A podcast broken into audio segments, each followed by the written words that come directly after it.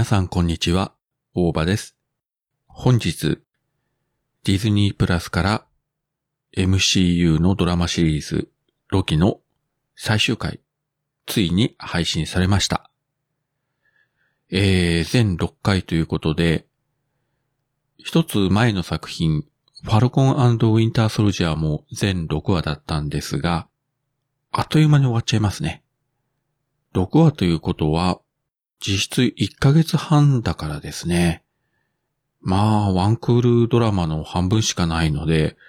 あっという間に終わるといえば終わっちゃうんですけれども、いや、今回もですね、全く予想ができない展開で、毎週毎週次はどうなるんだろうというふうに思いつつ、非常に楽しみながら、そして何より主役が、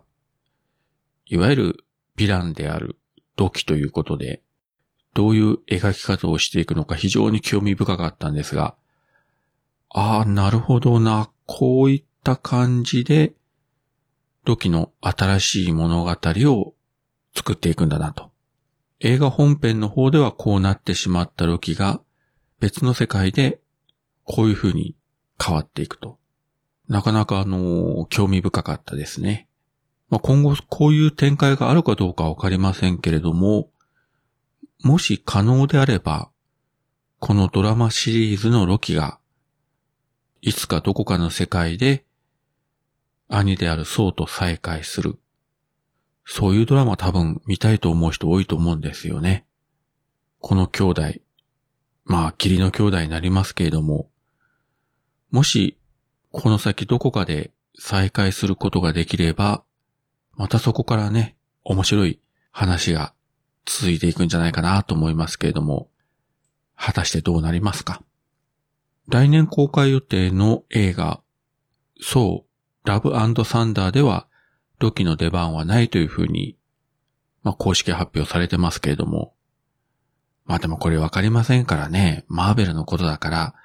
そういうふうに発表しておいて、どこかでチラッと映ってるとかね、エンドクレジットの後にひょっこり顔を出すとか、いう可能性なくはないので、まあこちらの映画もですね、楽しみに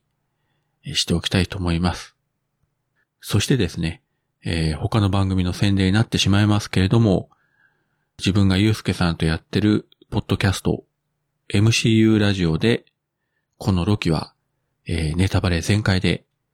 語り合おうと思ってます。近日収録予定なので、